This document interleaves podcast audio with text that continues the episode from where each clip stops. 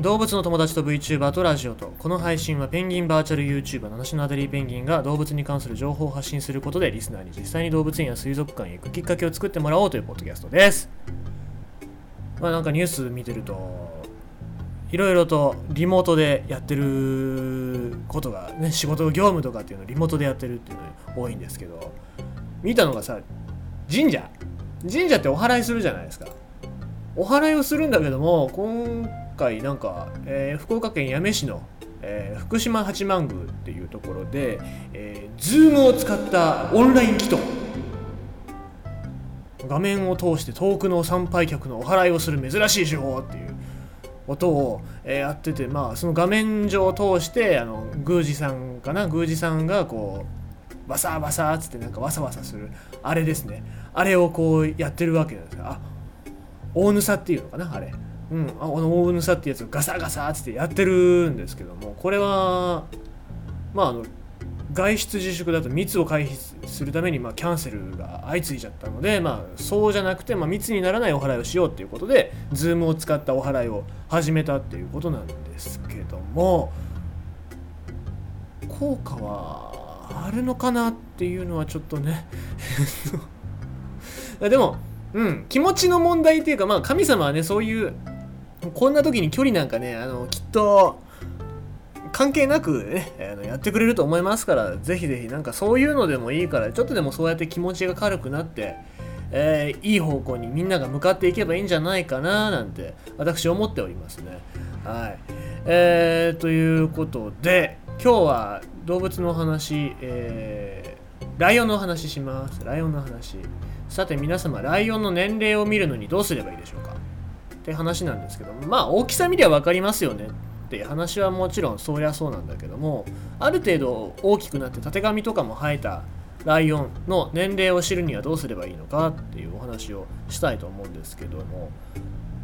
まあライオンっていうとたてがみたてがみの大きさによって大きさだったり色によって年齢がわかるんじゃないかななんて思った方はちょっと間違いです。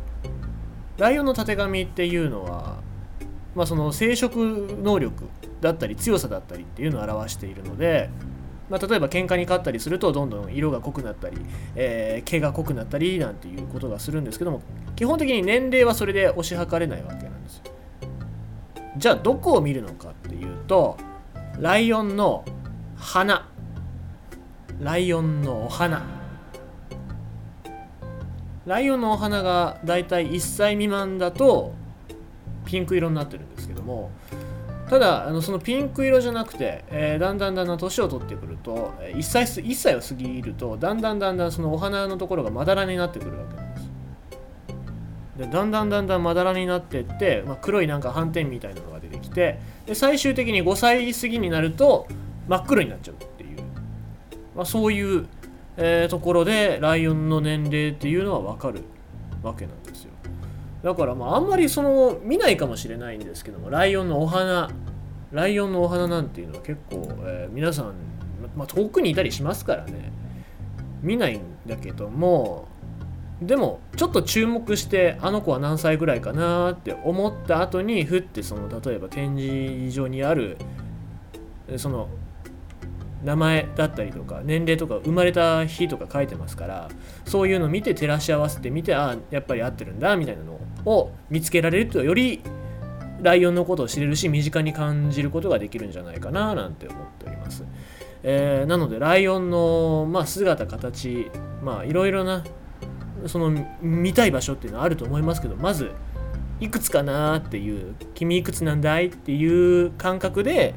ちょっとお花ね注目してみてみるといいかもしれないです。やっぱその